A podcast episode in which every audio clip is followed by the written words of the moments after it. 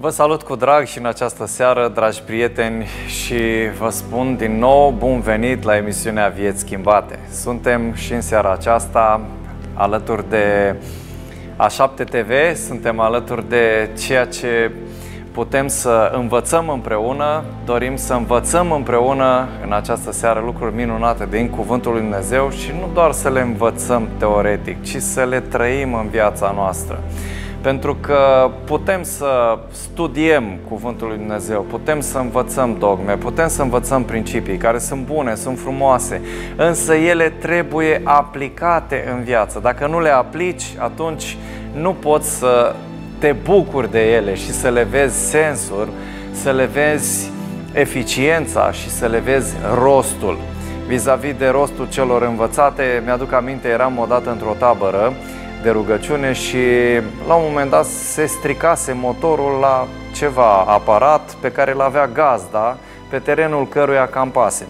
Și unul dintre pastorii care erau acolo fusese înainte inginer și s-a apucat să schimbe cărbunii, să facă motorul și să meargă.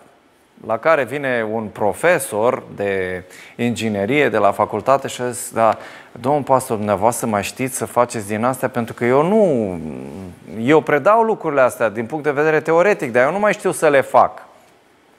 Și după aceea a explicat cum se face practic. Ei, noi vrem să vedem practic la ce ne folosește credința în seara aceasta și cum poate să ne ajute să trăim viața într-un mod cât se poate de fructuos și să fim oameni împliniți, să avem o stabilitate emoțională și să avem pace în suflet. De aceea, în seara aceasta, aș vrea să vorbim despre ironia și calmul credinței ironia și calmul credinței.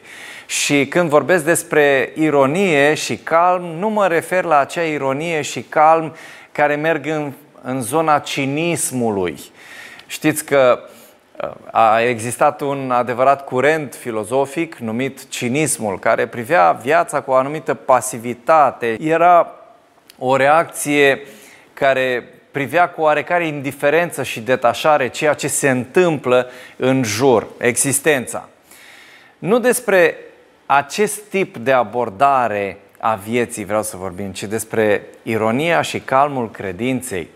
Dacă e să vorbim de abordarea cinică, mi-aduc aminte de două exemple, cel puțin din uh, istorie și din literatură.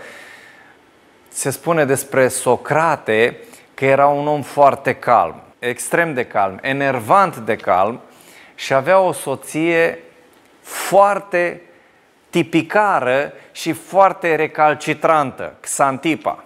Și la un moment dat povestește cineva din istorie că Socrate a chemat niște musafiri acasă și Xantipa a fost extrem de iritată și de nervoasă și a început să-i toarne. Iar mi-ai adus musafiri acasă, iar îmi faci deranj, iar mă pui să fac mâncare, iar mă pui să fac curățenie. Și ăsta stătea calm, liniștit și nu zicea nimic și la care, văzând calmul și lipsa lui de reacție, a luat un, un uh, lighean și a aruncat pe el apă și l-a stropit din cap până în picioare aștepta o reacție, să fie nervos, să sară la ea, să o amenințe, la care el rămâne tot calm și ea mai iritată. Dar tu nu zici nimic, nu faci nimic, n-ai nicio reacție. La care, liniștit și cinic, îi spune, draga mea, după tunete și fulgere, trebuia să vină și ploaia. da, după tunete și fulgere trebuia să vină și ploaia. Mi-aduc aminte și de Moromete al nostru, care este tot o dovadă de om extrem de calm și de cinic în fața greutăților vieții, pentru că, până la urmă, viața te învață să adopți și atitudinea aceasta. Unii dintre noi ne sărim din fire, devenim recalcitranți, stresați și foarte irascibili. Alții încep să privească cu oarecare detașare cu o pasivitate activă, nu-ți mai pasă de ceea ce se întâmplă. Ai pierdut atât de multe lucruri și la un moment dat poate chiar nici nu mai ai ce pierde și nu-ți mai pasă, nu te mai interesează și privești cu cinism, cu detașare viața. vine colectorul de taxe la el, jupuitul, și scrie chitanța și ăsta lasă să scrie acolo. Deci scriu atâtea mii de lei, da, trebuie să-mi plătești. Uite, acum stai chitanța și... La care, după ce a scris chitanța, a semnat-o, a tăiat-o, zice, n-am. Păi bine, mă, omule, îți joc de mine, uite, nu, zice, n-am, n-am să-ți dau. Și urmează o criză de nervi a lui jupuitul care îi dă o lecție și încearcă să-l amenințe în toate felurile, la care Moromete rămâne tot calm. Păi nu ți-am zis, mă, că n-am. N-am, dacă n-am de unde să-ți dau, n-am. Ei, nu despre calmul și despre ironia aceasta vreau să vorbim. Pentru că, până la urmă, sunt mai mult un fel de resemnare nu mai ai ce pierde, nu mai ai ce câștiga și ce poți să faci? Stai liniștit și privești lucrurile cu detașare, privești lucrurile cu indiferență, cu oarecare apatie. Nu te mai interesează ce se întâmplă. Ba chiar faci haz de necaz de ceea ce se întâmplă în viața ta. Este o metodă bună de a trece peste greutăți. Însă credința aduce ceva în plus. Aduce și pe cineva în plus. Și aș vrea să vedem în paginile Scripturii cum au acționat și cum au privit viața oamenii credinței, cu ironie și cu calm în același timp. Și ca prim exemplu, îmi vine în minte acum uh, acel tablou în care apar moașele iudeilor, Șifra și Pua, despre care ne povestește Moise în cartea Exodului, la capitolul 1, momentul în care faraon, foarte solemn și amenințător, dă poruncă să fie uciși toți băieții de la 2 ani în jos. A văzut el că se mulțesc foarte mult evrei și că trebuie să facă un pic de epurare de gen și să mai stopeze puțin înmulțirea iudeilor. Nu e nimic nou sub soare, pentru că au existat tot timpul tendințe din asta de a controla numărul populației, de a face să fie mai puțini. Psihopați de genul acesta au existat și există și astăzi. Spune Biblia în Exodul capitolul 1, începând de la versetul 15, așa. Împăratul Egiptului a poruncit moașelor evreilor numite Șifra și cealaltă Pua și le-a zis – când veți împlini slujba de moașe pe lângă femeile evreilor și le veți vedea pe scaunul de naștere, dacă este băiat, să-l omorâți. Iar dacă este fată, să o lăsați să trăiască. Era destul de clar ceea ce poruncea faraonul, nu? Nu există loc de echivoc aici să interpretezi într-un fel sau altul. Porunca era clară. Cine se naște, dacă este băiat, omorât. Noi căutăm de multe ori scuze și spunem, e, mai de mult nu era așa greu, mă. existența acum este mult mai grea, mult mai stresantă, mult mai apăsătoare și normal să fii calm și liniștit. Însă dacă analizăm situațiile în care s-au aflat oamenii aceștia lui Dumnezeu, ne dăm seama că ceea ce trăim noi astăzi este lejer și foarte de neluat în seamă în comparație cu ceea ce au trăit oamenii lui Dumnezeu. Gândiți-vă să primești o poruncă de genul acesta din partea unui împărat. Că zice guvernul să zică, la revedere, dacă vrei bagi în seamă, dacă nu, nu. Până la urmă, ce poate să-ți dea cel mai mult, îți dă niște amenzi și în cel mai rău caz ajungi la închisoare, dacă nu le plătești sau dar dacă știi cum să le fentezi, poți să delapitezi miliarde. Nu, nu e nicio problemă. Poți să te schivezi de la poruncile astea foarte hotărâte ale unui stat, mai ales democratic. Însă atunci, nerespectarea acestei porunci însemna moarte. Ce au făcut Șifra și Pua? Și cum au tratat porunca aceasta atât de serioasă a împăratului? Dar moașele s-au temut de Dumnezeu și n-au făcut cele poruncise împăratul Egiptului, ci au lăsat pe copiii de parte bărbătească să trăiască. Cum să omorâm noi copiii care se nasc? Nu există așa ceva. Noi suntem criminale, Noi nu suntem naziste, noi nu, nu, nu adoptăm metode de genul acesta. Dacă Dumnezeu a lăsat copilul să vină pe lume, cine sunt eu să-l opresc sau să-l omor? S-au temut de Dumnezeu. Împăratul Egiptului a chemat pe moașe și le-a zis, pentru ce ați făcut lucrul acesta și ați lăsat pe copiii de parte bărbătească să trăiască, adică chiar mă sfidați în față? Și fiți atenți, ce răspuns au dat aceste femei lui Faraon.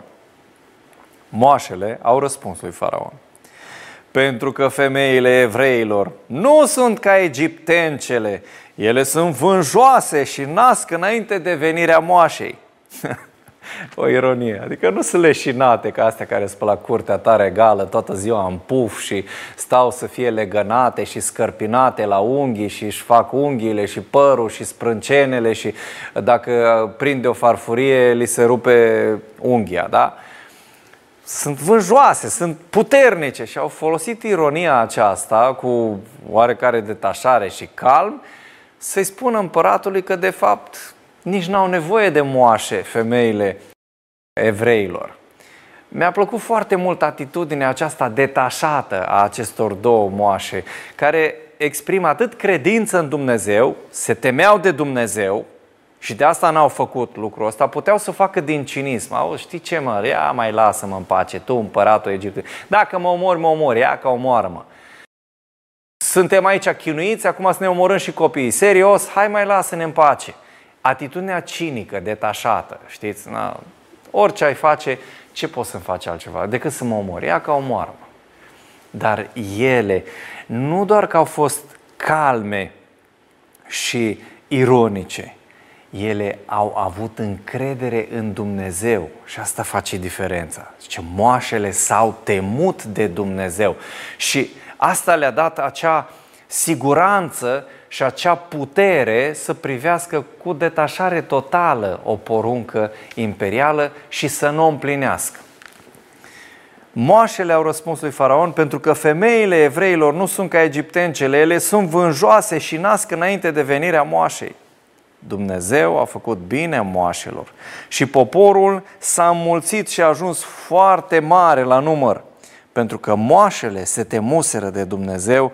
Dumnezeu, spune cartea Exodului, le-a făcut case, adică le-a făcut să prospere.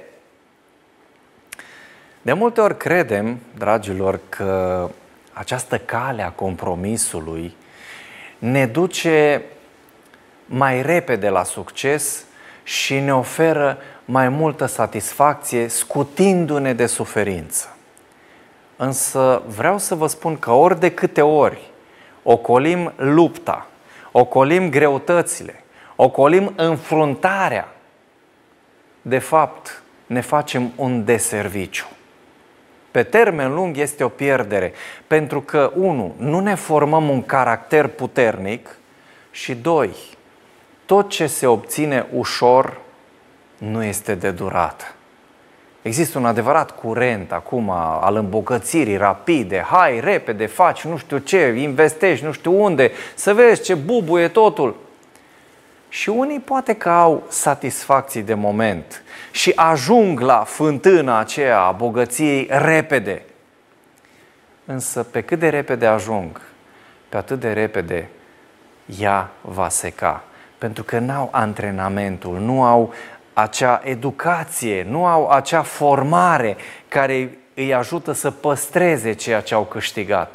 Și pe cât de repede câștigă, pe atât de repede risipesc. Pentru că nu știu ce înseamnă să construiești anumite lucruri. Nu știu ce înseamnă să ai caracter, să muncești, să fii consecvent, să ai anumite valori care te ajută să devii un om mare.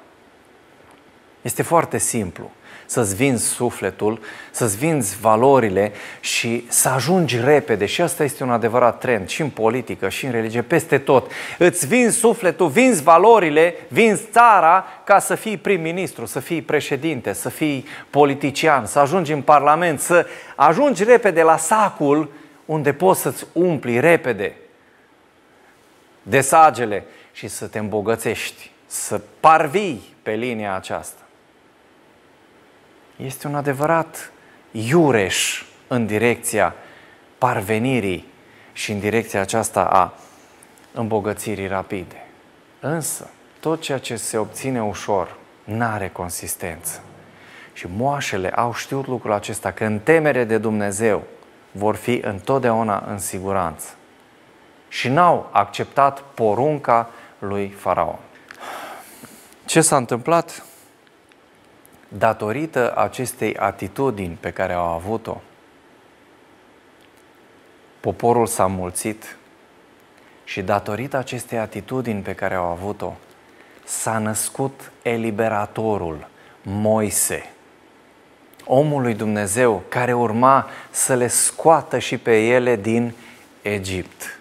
Noi de multe ori nu ne dăm seama unde vor bate faptele noastre, integre sau corupte. Și credem că a, am făcut un bine, acum a, s-a dus, va fi uitat. Am făcut un rău sau m-am compromis într-o anumită situație, a, m- las că merge, trece și așa. Dar te trezești după 5, 10, 15, 20 de ani că lucrurile se schimbă, că viața se schimbă, că oamenii se schimbă, că se schimbă circumstanțele și te trezești că vei culege ceea ce ai semănat cu mult timp în urmă. Sau te trezești cu niște regrete amare pe care le-ai subestimat atunci când ai făcut faptele respective. N-ai crezut că vei mai suporta consecințele, n-ai crezut că lucrurile vor da roade mai târziu. Și așa trec 5, 10, 15, 20, 30, 40 de ani și după aceea culegi roadele, bune sau mai puțin bune. Moașele au privit cu calm și cu ironie și cu credință spre această poruncă și au zis, noi nu putem să împlinim așa ceva. Omul lui Dumnezeu, Moise, care s-a născut în perioada aceea, a moștenit acest calm și această credință în Dumnezeu.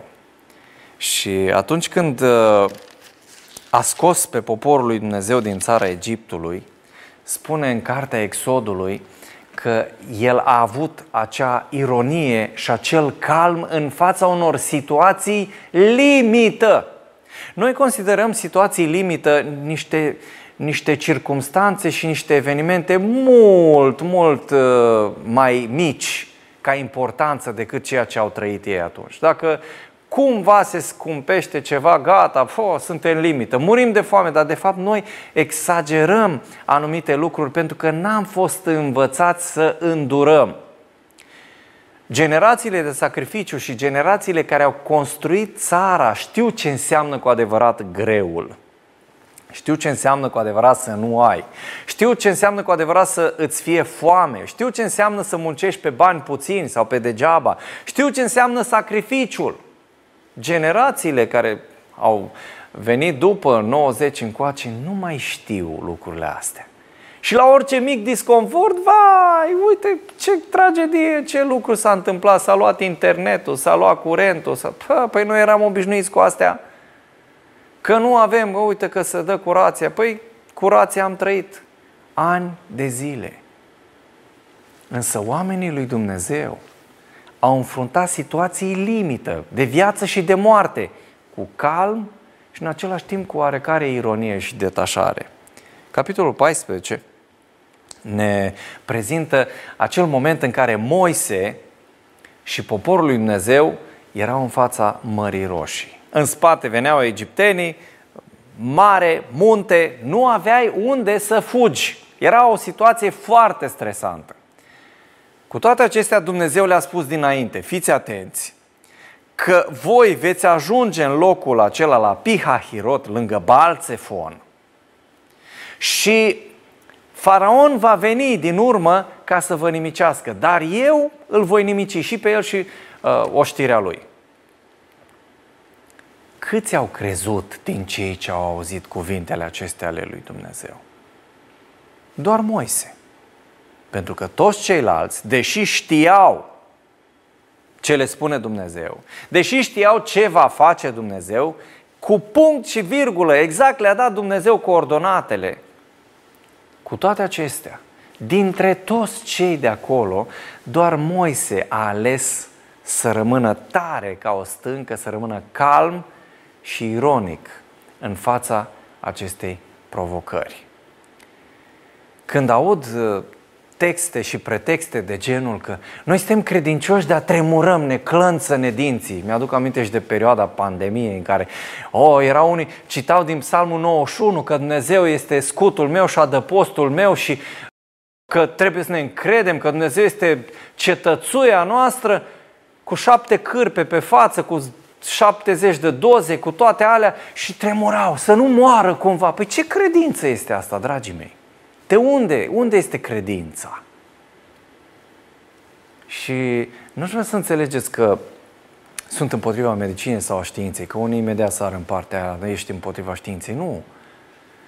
Sunt împotriva prostiei, împotriva fricii și împotriva a tot ceea ce înseamnă manipulare și împotriva tot ceea ce înseamnă nesiguranță având cuvântul lui Dumnezeu în mână. Ai cuvântul lui Dumnezeu în mână și tu tremuri de frică, nu mai știi ce. Citești făgăduințele lui Dumnezeu și tu, vai, Doamne, oare ce o să se întâmple cu mine? Păi ce credință este asta? De unde vine? Ați găsit-o undeva la mari oameni ai lui Dumnezeu să zică, da, știți, uh, Moise, uh, Doamne, ne-ai dat tu profeția asta că o să fie acolo, dar cine știe, o să o împlinesc sau nu? Până una alta, duceți-vă copii, printre stâncile astea, prin peșteri, găsiți-vă niște boscheți pe undeva unde să vă ascundeți, că e teribilă situația, murim! Cam așa sună leadership-ul nostru, cam așa sună credința noastră în timpurile acestea care sunt mult mai prospere decât situațiile în care au trecut și epocile în care au trăit oamenii aceștia. Ironia și calmul credinței. Moise primește cuvântul din partea lui Dumnezeu, înregistrează aici, știe că Dumnezeu niciodată nu minte și nu se lasă de roșine și rămâne calm și liniștit. Ceilalți, gloata, și nu vorbim de păgâni, de oameni care, nu, cei din poporul lui Dumnezeu, care stăteau toată ziua cu uh, promisiunile avramice, cu ceea ce le-a promis Dumnezeu. Și cu toate astea, disperare. Disperare totală. Fiți atenți. Versetul 10. Faraon se apropia. Copiii lui Israel și-au ridicat ochii și iată că egiptenii veneau după ei. Păi exact cum a zis Dumnezeu. Și copiii lui Israel s-au înspăimântat foarte tare și au strigat către Domnul după ajutor, dar acel strigăt al necredinței, al disperării, al oamenilor care tremură cu Scriptura în mână, a oamenilor care nu au o credință care să-i facă să stea fermi în fața unor situații limită. Au strigat după Domnul, după ajutor. Ei au zis lui Moise, nu era oare morminte în Egipt ca să nu mai fi fost nevoie să ne duci să murim în pustie? Ce ne-ai făcut de ne-ai scos din Egipt? Oamenii slabi, oamenii fără perspective, oamenii care nu au o direcție clară pe termen lung, de fiecare dată când dau de o greutate în prezent, se refugiază în trecut și îl idealizează chiar dacă a fost cumplit, chiar dacă a fost dictatură, chiar dacă a fost bice pe spinare, chiar dacă a fost un tratament inuman, ceea ce știu ei este ce a fost în trecut. Deci, de ce ne-ai scos tu în libertate? De ce ne-ai scos tu pe noi să ieșim de sub jugul robiei, să ne duci aici să murim în pustie, de parcă mai contează unde mori?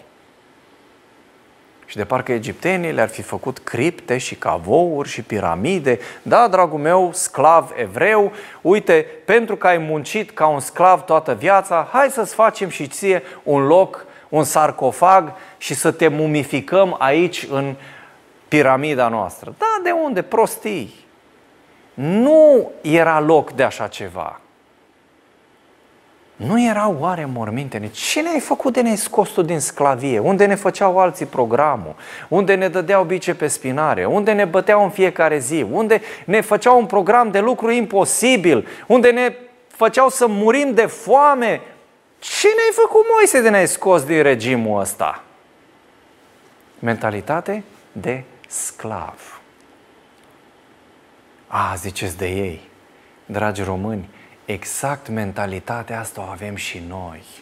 Uitați-vă, între popoarele care au o mentalitate de imperialiști și popoarele cu mentalitate de sclavi. Noi suntem un popor cu mentalitate de sclavi.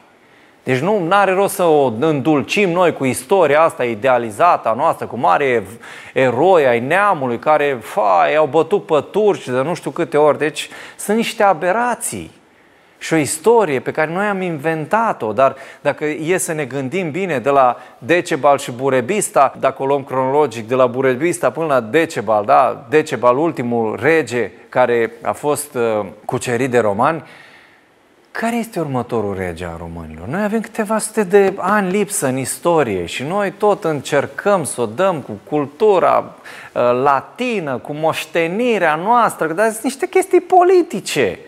Noi suntem un popor de sclavi. Uitați-vă și la negocierile care au loc cu UE, cu NATO, cu toți ceilalți, cum negociază mogâldețele nevertebrate române, autohtone și cum negociază polonezii sau ungurii. De ce? Pentru că ei au avut o cultură imperialistă și au o cultură imperialistă. Deși sunt state mici, în sufletul lor este sânge imperial și au o gândire imperialistă. Noi am rămas un imperiu, oricât a zice voi, chiar dacă stătucul nostru este mic, noi suntem o națiune mare, măreață. Noi am fost o sclavi, tot, sub bulgari, sub turci, sub tătari, sub uh, austro-ungari, sub romani, tot am plecat capul și atitudinea aceasta de slugă netrebnică ne caracterizează. A, când am mai avut noi anumite scăpărări și când n-am mai putut suporta jugul, atunci l-am mai scuturat, deși și aici există anumite explicații și anumite specificări. Dacă ne uităm la revoluții și la uh, ce s-a întâmplat în țara aceasta, o să vedeți că au fost mulți de alte etnii care au făcut protestele și toate celelalte. Dacă ne uităm și la Revoluția din 89, ungurii au fost cei care au ieșit. Aduceți-vă aminte de protestul lui Laszlo Tökes cu Biserica Reformată, care au ieșit în față și au protestat um, în, uh, în țară. Românii s-au raliat și ei acolo. N-aș vrea să înțelegeți că nu-mi iubesc țara, nu-mi iubesc neamul, însă vreau să dăm cezarului ce este al cezarului. Dacă în vinele tale clocotește sânge de rob, întotdeauna te vei întoarce spre trecut și îți va fi frică de viitor și în felul ăsta vei fi nefericit și frustrat în prezent. Nu erau oare morminte în Egipt ca să nu mai fi fost nevoie să ne aduc să murim în pustie? Ce ne-ai făcut de ne-ai scos din Egipt? Nu-ți spuneam noi în Egipt, lasă-ne să slujim ca robi egiptenilor, căci vrem mai bine să slujim ca robi egiptenilor decât să murim în pustie? Provocare din partea lui Faraon și a oștirii lui, provocare și neîncredere din partea propriului popor – o tensiune. Moise era ca într-o menghină. Însă bazându-se pe cuvântul lui Dumnezeu, pe făgăduința lui, având în față perspectiva măreață, fiți atenți care este atitudinea lui Moise. Moise a răspuns poporului, nu vă temeți de nimic. Stați pe loc, calm, și veți vedea izbăvirea pe care vă va da Domnul în ziua aceasta, căci pe egiptenii aceștia pe care îi vedeți azi, nu-i veți mai vedea niciodată. Domnul se va lupta pentru voi, dar voi stați liniștiți. Vă place atitudinea omului lui Dumnezeu? Tare mi-aș fi dorit să văd atitudinea asta și tare mi-aș dori să văd atitudinea aceasta la cei care se ascund după anvoane. Oameni curajoși, integri, nu triumfaliști din ăștia nebuni cu capsa sărită, dar care știu să spună punctul de vedere să stea calmi, liniștiți, nu să devină isterici, să vândă biserici, să vândă tot, să, să tremure, să le clănțene dinții, că își pierd postul la securitate, că își pierd postul din biserică și tot felul de temeri din astea. Și pentru temerile astea inventezi o întreagă argumentație că trebuie să fii supus, că trebuie să fii precaut, că trebuie să uh, te supuși, să stai liniștit, să n-ai opinie, să stai acolo, ca apa sfințită. Nu. Stați liniștiți, dar este un calm activ. Nu este un calm al neimplicării. Un calm și o ironie care izvorăsc din credință. Păi Dumnezeu ne-a spus că ne duce în țara Canaanului. Păi dacă Dumnezeu ne-a spus că ne duce în țara Canaanului, dacă Dumnezeu mi-a zis că mă păzește și că viața mea este în mâna Lui, de ce să mă mai tem atâta? Stați pe loc, stați liniștiți și veți vedea ce va face Dumnezeu. Și apoi intervine ironia și calmul lui Dumnezeu. Domnul a zis lui Moise, ce rost au strigătele acestea? Și în întrebarea aceasta lui Dumnezeu aș dori să vezi atitudinea lui Dumnezeu de nemulțumire atunci când tu trăiești ca un fricos. Ce rost au strigătele acestea? Ce rost are disperarea aceasta? Ce rost are frica aceasta? Ce rost are lipsa aceasta de credință? Ce rost are panica? Îți pune Dumnezeu niște întrebări, ție. Când treci prin astfel de situații, ce rost au toate astea?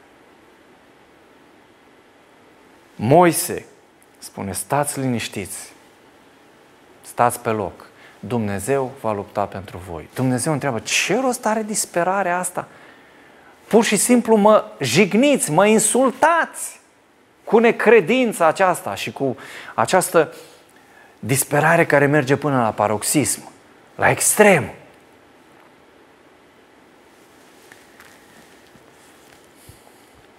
Spune copiilor lui Israel să pornească înainte. Cum înainte? Prin mare? Da, prin mare. Cel mai scurt drum este înainte.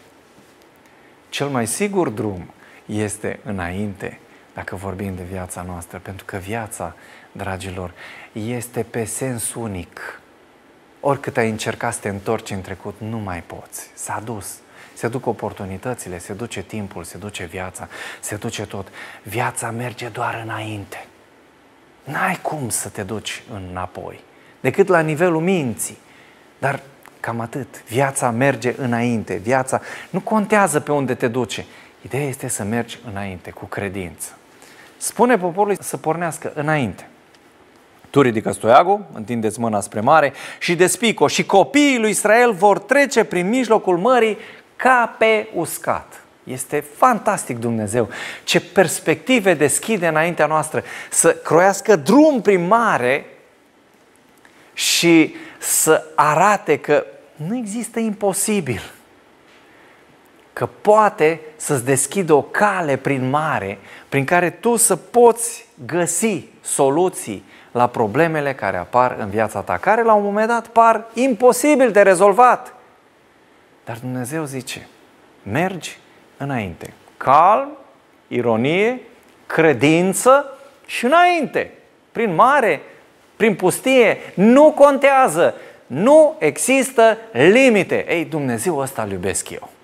Dumnezeul acesta care iese din sfera asta a absconsului, a misteriosului, a lucrurilor care sunt foarte mistificate. Nu, Dumnezeu face lumină.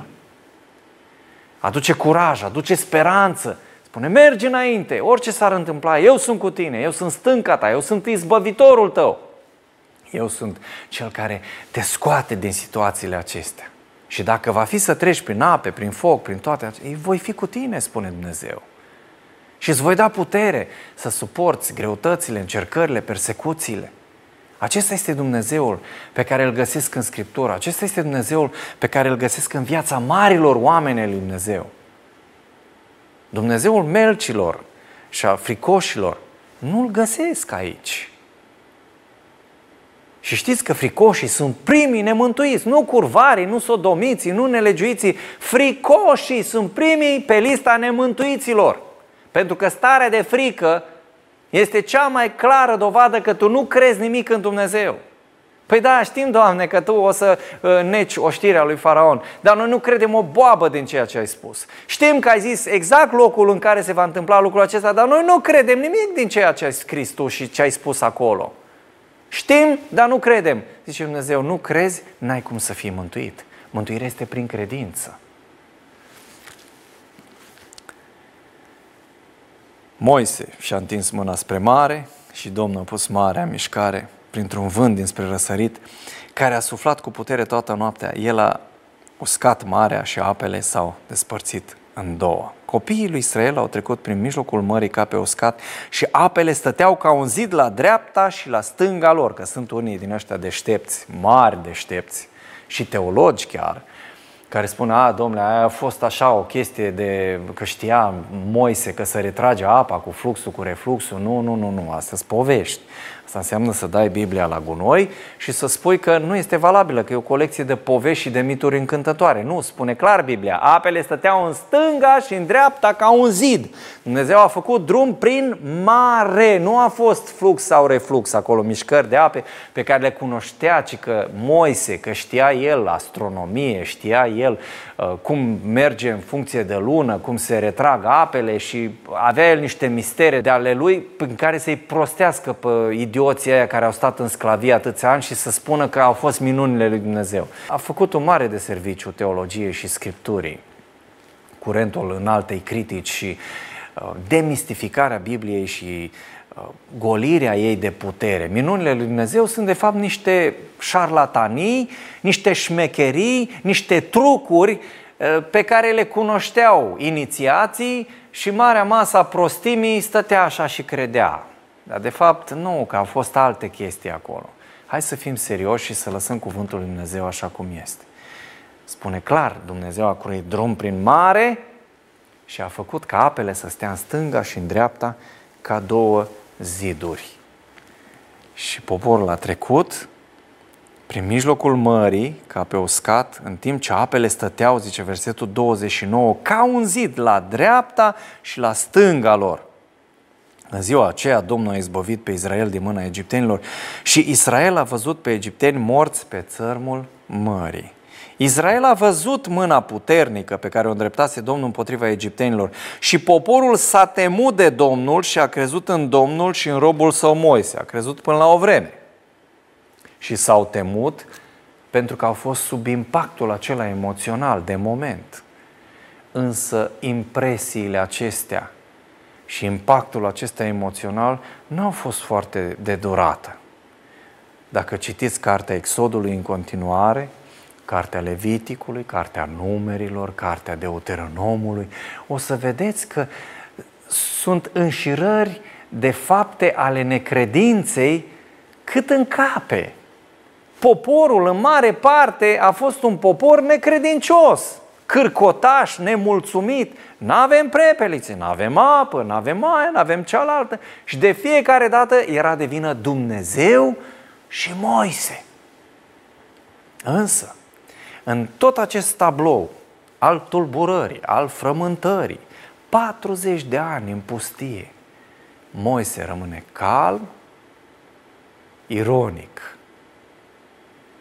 Urmașul lui, care a nu din punct de vedere biologic, ci ca misiune. Iosua, omul lui Dumnezeu care a dus poporul în Canaan și care a cucerit Canaanul, avea același calm și aceeași ironie pe care a avut-o Moise. Asta îi caracterizează pe oamenii lui Dumnezeu. Uitați-vă la toți, la Daniel, la Ilie, la Elisei. Când au trecut prin situații limită, nu au început să le tremure dinții, să ia calmante, antidepresive, să uh, fugă, să se eschiveze din fața problemelor, să se facă așa cumva misterios că plouă, că ei nu sunt pe acolo, să nu se implice, să nu aibă opinie, să tacă din gură, să fie corecți din punct de vedere politic. Nu, nu, nu. Au fost oameni cu atitudine. Rețineți lucrul acesta. Au fost oameni cu atitudine. Moise, calm, ironic, liniștit. Iosua, după ce a murit Moise, primește din partea lui Dumnezeu mandatul și chemarea. Du-te, cartea aceasta a legii să nu se depărteze de inima ta și oriunde va călca tarpa piciorului vostru, pe terenul acela, vi-l dau. Asta este făgăduința lui Dumnezeu, dacă citiți în capitolul 1 din cartea Iosua. Și Iosua a luat la inimă și la gând cuvintele acestea lui Dumnezeu și unde era grămada mai mare de cananiți, direct în mijlocul lor mergea și bătea. De ce? Pentru că el știa că are spatele asigurat, că Dumnezeu este cu el, că Dumnezeu i-a oferit perspectiva, Dumnezeu îi dă pe mână țara, că Dumnezeu va lupta și era sigur de lucrul acesta. Nu se mai îndoia. Oare intervine sau nu Dumnezeu? Oare eliberează cămările cu grindină sau nu? Sau cu pietre? Sau pune vălmășeală în tabăra uh, cananiților sau nu? Nu, niciodată nu s-a îndoit de lucrul acesta. Dis de dimineață își făcea rugăciunea, avea legătura lui cu Dumnezeu, avea planul și le zicea a doua zi, băieți, atacăm acolo. Mergem acolo, facem asta, facem asta, facem asta. Plin de curaj, plin de încredere. Nu cu atitudini din astea, stai să vedem, ne mai rugăm, să vedem ce zice Domnul, Domnul, Domnul, dă, dăm cu Domnul și știți că zice Domnul în Matei, nu cei ce zic Doamne, Doamne vor intra în împărăția celor. De ce? Pentru că mulți din cei care zic Doamne, Doamne, ori sunt niște fățarnici și au o viață duplicitară, ori sunt niște fricoși. Două variante. Domnul, Domnul, o, farisei, da, Domnul, Domnul, Domnul și au o viață duplicitară. Sau ceilalți, ce facem acum? Cum trebuie să acționăm? Ne mai rugăm, ne mai rugăm pe glas eterian așa și îți dă cu cădelnița și cu praf și cu tămâie și ne mai rugăm. Și, dar, dar ce trebuie să facem concret? Păi nu știm, ne mai rugăm. Domnul, Domnul, Doamne, mai citim, mai... Păi ce e asta, frații mei? Uitați-vă la Elisei când era cetatea înconjurată de oștiri siriene ca să-l aresteze, să-l ducă, să-l omoare. Nu a zis, păi stai să vedem pe unde fug eu și a început sluga să tremure lângă el. Ce facem, părinte, că ăștia ne mănâncă, ne, ne, ne omoară? Doamne, deschide ochii să vadă lui ăsta. Calm și ironie. Muntele plin de cai și de care în jurul lui Elisei. Ilie, în loc să stea acolo, să tremure, vai, împăratul a zis să nu facem, să nu dregem, să... cum să sfidăm porunca împăratului? Dumnezeu a zis, du-te la Cherit, stai acolo o vreme, du-te în Sarepta, te voi hrăni acolo la femeia aceea, o să ai mâncare, nu o să ai cozonat și plăcinte și unt și margarină și dulceață și toate celelalte, turte și apă, dar vei trăi. Și după trei ani și jumătate îi zice Dumnezeu, du-te direct în fața lui Ahab și în fața prorocilor aia mincinoși, 850, și spune-le că sunt pe o cale greșită. Și Ilie nu să știți, dragii mei, uh, mă scuzați, pot să zic și eu două cuvinte, dar să nu vă supărați, că eu nu vă zic în nume de rău. Uh, împărate, dragă, uh, îmi mai cer încă o mie de scuze. Știți înălțimea voastră, s-ar putea ca Uh, știți, uh, cuvântul lui Dumnezeu, uh, din punct de vedere a ceea ce a spus Dumnezeu, porunca lui Dumnezeu, să fiți greșit. Dar iară mă scuzați, nu vreau cumva să vă lezez, nu vreau cumva să vă supăr. Dragii mei, și cu prostiile astea. Cuvântul lui a fost ca o sabie, vine împăratul, zice, tu e cel care ne norocesc. Zice Ilie, nu, tu. Tu ești netrebnicul care l-ai părăsit pe Dumnezeu, tu și casa tatălui tău și care ați mers după idoli și după bali. Și tu trebuie să pierzi, nu eu. Nu a stat așa ca o pătlăgică. Să zică, orice ar fi, ce o vrea Domnul. Nu. A avut atitudine. Uitați-vă la Daniel, omul lui Dumnezeu, om de stat. Toată lumea în genunchi, o lună de zile faceți plecăciuni împăratului. Daniel a zis, dar ce o legumă? Eu am conștiință, eu am principii, eu mă închin lui Dumnezeu. Cum adică la poruncă să schimbă guvernul, să schimbă legea, să schimbă guvernarea, gata, eu mă închin după cum bate vântul? Nu!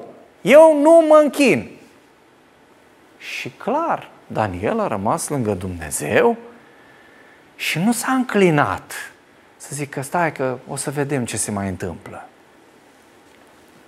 Dacă vă uitați la ceilalți mari oameni ai lui Dumnezeu, toți au fost așa.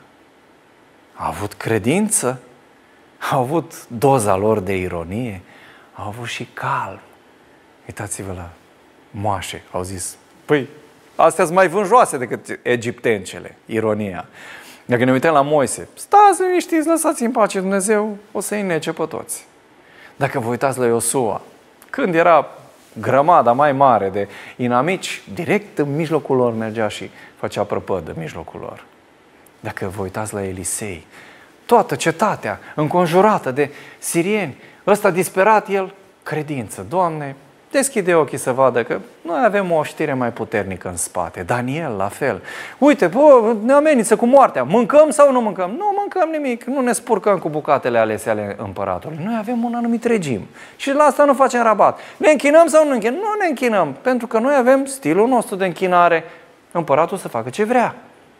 Și de multe ori chiar îi trăgea de mânecă pe potentați să pună capăt păcatelor și să se pocăiască, să se întoarcă la Dumnezeu. Lui Belșațar la fel îi face acea ironie, da?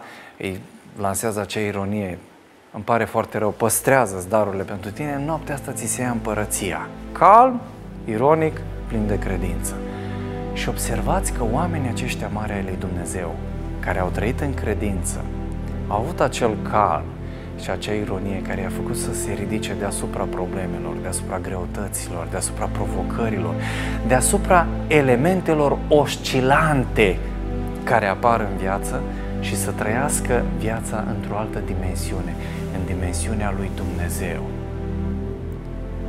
Și în felul acesta, nimic și nimeni n-a putut să-i clintească. O astfel de dimensiune, o astfel de perspectivă asupra vieții stă și în fața ta. Tu poți să trăiești viața ca un fricos, ca un panicat și asta vor ca să te poată controla, dar poți trăi viața ca un om plin de credință, plin de curaj, care are doza lui de calm și de ironie în fața tuturor situațiilor vieții.